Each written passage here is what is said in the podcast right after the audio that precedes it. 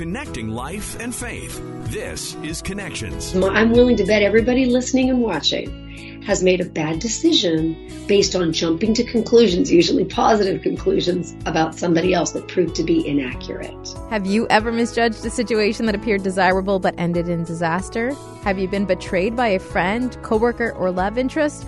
We all face challenging, heartbreaking experiences that require us to make important decisions, but rather than pursue worldly advice, we can find complete wisdom and discretion in God and His Word. And today's guest is going to share with us how we can do that. We're joined today by Wendy Patrick. She is a career prosecutor with degrees in psychology, law, divinity, and theology. And today in Connection, she'll share with us how we can overcome deception with biblical perception. We're joined today by Wendy Patrick.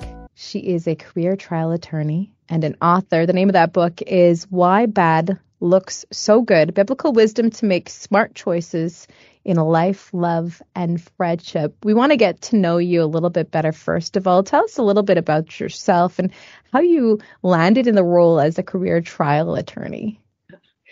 Well, I've been a trial attorney for almost 30 years. I'm a prosecutor. I always call myself a career prosecutor. But I began my career as a criminal defense attorney. Most people that know me today can't believe that's true. But personally, I think it made me a better prosecutor. Um, looking where there's weakness, looking at uh, how victimization occurred. You know, about mid career as a prosecutor, I really became fascinated with how can I use this biblically? How can I prevent more men, women, children from being victimized by people they trust, by people that look good, sound good, are flashy and fun. All of the reasons people get just brought in by that charismatic personality. And so I actually went back to school, got a master in divinity, then got a PhD, then became formally ordained. Um, and as you mentioned earlier, writing books along the way. My first book was Reading People.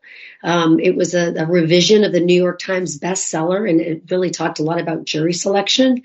Um, then my next one was Red Flags, which came out in 2015, which was a little bit of a deeper dive into looking below the surface, trying to figure out what somebody's all about. And then more recently, God really put upon my heart, how can I really bring this home for, for the secular field, which has been my mission field uh, mm-hmm. for 30 years? How can I explain, showcase, and illustrate the way the Bible is the best source of information advice and wisdom, no matter what anybody's faith is, in order to make sure nobody gets victimized, nobody makes bad choices, and we're able to have a, a lifetime of health, love, and happiness.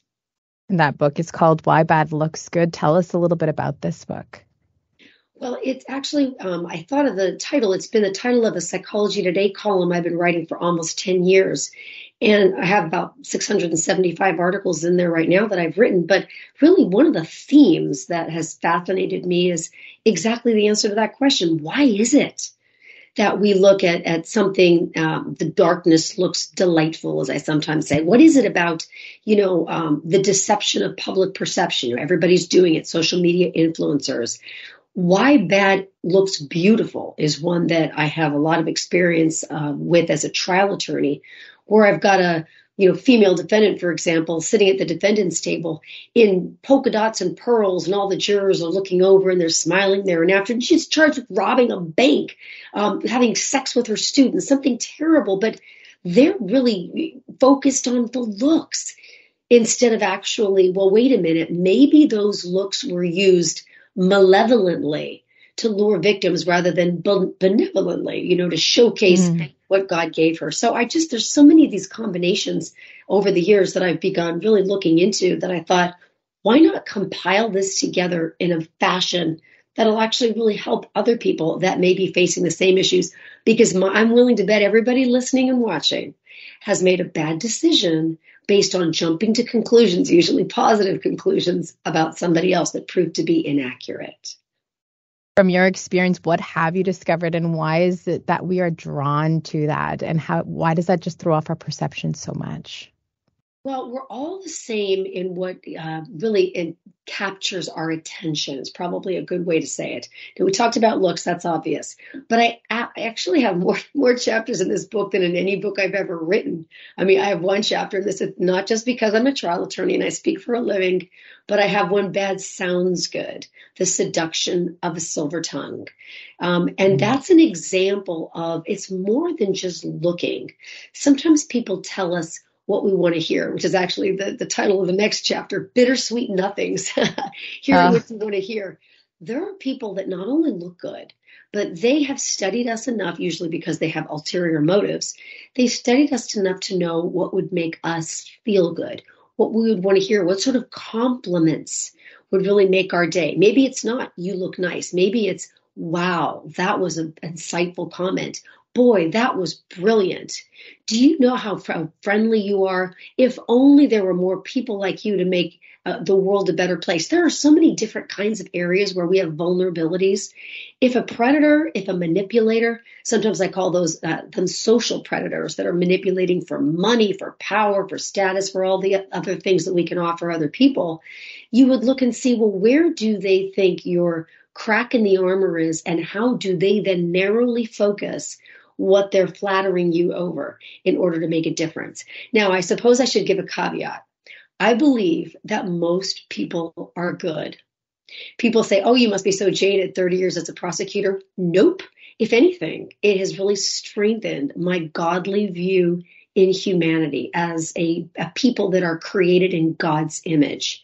We are just talking about a very small sliver that's on the criminal spectrum but a much larger group that's capable of using some of these tactics and techniques to get ahead. Some of them may not even necessarily recognize their behavior as evil. They may just think, look, I need to climb the corporate ladder.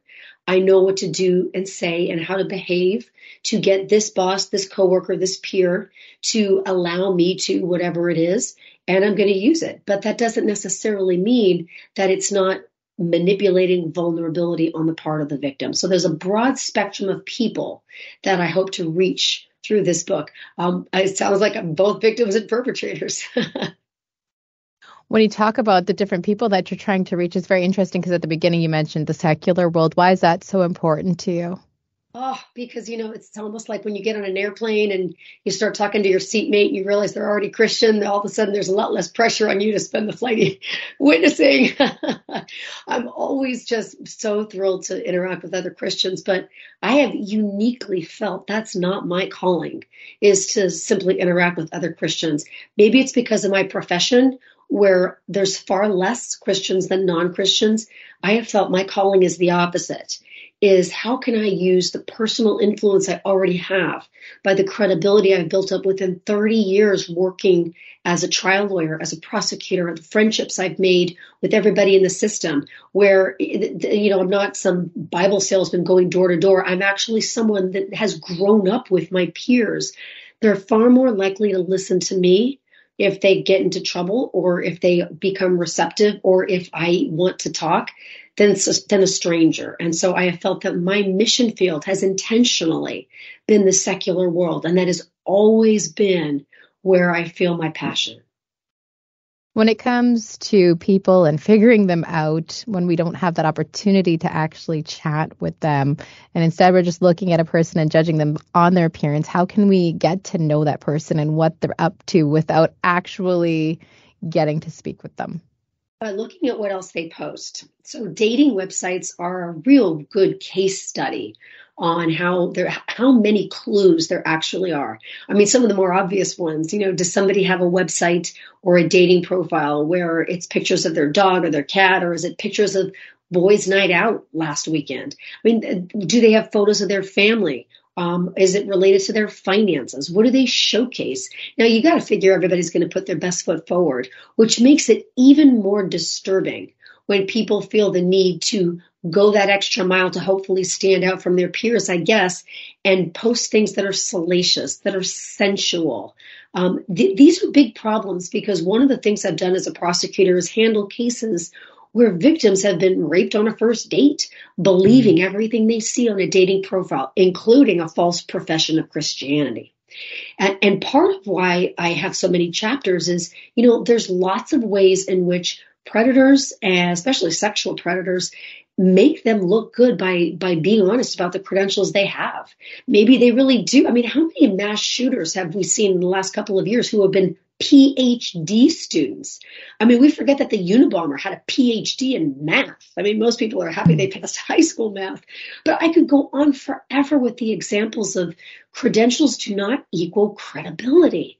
So when people are online, they can boast about their credentials, they can boast about their pedigree, their supposed theology, but you really don't know as much as you need to until you look at things like hobbies like photographs, you're going to find either a lapse in judgment or an intentional marketing of sensuality over sincerity. There are so many ways that you can find red flags really flying on dating websites. Here's the problem. The halo effect. Despite everything you're reading, you trade in your reading glasses for rose colored glasses in order to mute the red flags you've already seen. Because somebody's good looking, they tell you what you want to hear, you're going to move forward anyway. Bad idea. That's why I wrote this book, Biblical Wisdom. Go there first. You're not going to find the Bible in the self help section of the bookstore. That's a shame because it's the world's most popular, best selling self help book. And that's exactly where I was going to take this. How do we bring this all back to the Bible and how do we use that to help us learn more and to guide us in this? There's so much in the Bible that having the secular world in mind, I chose very carefully, very painstakingly, and very meticulously scripture passages that match each of the chapters. Ignorance is bliss when less looks like more. When risky looks rewarding. When darkness looks desirable. How about this one? When lust looks like love. All of the chapters are designed to sort of be teasers to look, well, what's in, what does the Bible have to say here? Because there are scriptural truths to guide our decision making in every one of these areas, from health to happiness, from glamour to greed, everything in between. There are specific scriptures, so many of them, it was often hard to choose. My secular friends are going to read this book and say, I had no idea all of this was in the Bible. Yes, it is, and more. And it's better advice than anybody else could give you. So the book is designed to appeal to everyone by the way these chapters are laid out. Um, all the chapters are designed to be clickbait to the extent that people want to read more and learn what does the Bible say about that? Because that is the source of the wisdom that brings life all of it. So that is why I have so many different chapters to really appeal to every walk of life, every demographic background, uh, and every potential reader. There's something for you. How has all of this impacted you in your own career? Well, it's actually an outgrowth of my career. This is what I've been dealing with for 30 years is having victims come in and say, you know, I can't believe I fell for this guy. Um, sometimes they don't even say that until the trial's over with. Or they'll come in and just be so ashamed and embarrassed that they were taken in by somebody who ended up being only after their money, their children, their job, all the different ways in which predators target certain people. So this is actually um, almost cathartic in explaining you're not alone, uh, victims. We're going to help you move towards survivorhood by recognizing why this happened and how easily it happens, and most importantly, how the Bible can help you make sure it never happens again. We like to think we learn through other people's mistakes. Usually we learn the best through our own. How can someone be sure that they're using their influence and power to benefit others? That can be very, very tricky. Well, if the goal is empowering others, that should really characterize every bit of utilizing power. You know, that's why they say power tends to corrupt. Power is not all corrupting. I mean, look, look at Jesus. He was the most powerful force in the universe and he used his power to equip the disciples, his followers, everyone else. He delegated that power to others. But here's the catch with that. And actually, there's a lot of illustration in the Bible about this too. People don't really know what to do with power unless it's new. So the good, powerful leader will equip and teach. In other words, you don't promote somebody to the head of a company and let them go in that capacity. In my psychology today column, I write a lot about the hazards of newly acquired power without somebody to help you know how to wield that power. It's kind of like winning the lottery without anybody giving you financial advice. So power is important because it can be used benevolently and the benevolent use of power is an other focused use that clearly does not seek to bring glory to oneself, but only to inspire and encourage others that they too can accomplish whatever it is, that they too can use that power for good. Role modeling and mentoring necessarily involves the benevolent use and transfer of power. I love it. For our listeners that are interested in learning more about your book, Why Bad Looks Good, want to hear more about this, want to learn to look past all of this and go back to the Bible, how can they go about doing that? Well, you can um, go to my website, wendypatrickphd.com. You can follow me um, on Twitter at wendypatrickphd. Um, the book is online. It's easy to find. You know, it used to be when I wrote my first book, I had to give specific instructions as to how to find it on Amazon. Nowadays, I, I just just Google it and you'll get all the links uh, you possibly could want to figure out how to find it. Um, if you do like it, I would love to hear from you. Um, yes, I love reviews, but I also love personal notes and reach outs because my plan is to keep writing and your comments are all taken to heart. And my next book will no, will no doubt incorporate some of the wisdom you impart to me. You know, God designed us to use our spiritual gifts in community. So iron sharpens iron. And I'm always li- uh, listening and seeking to learn from uh, my readers, my viewers, and from the fine folks that listen and watch your show. Thank you so much for making time for us. We do appreciate it. Thank you. And thank you so much for joining us and for listening. Don't forget to subscribe. We'll talk to you again on Connections.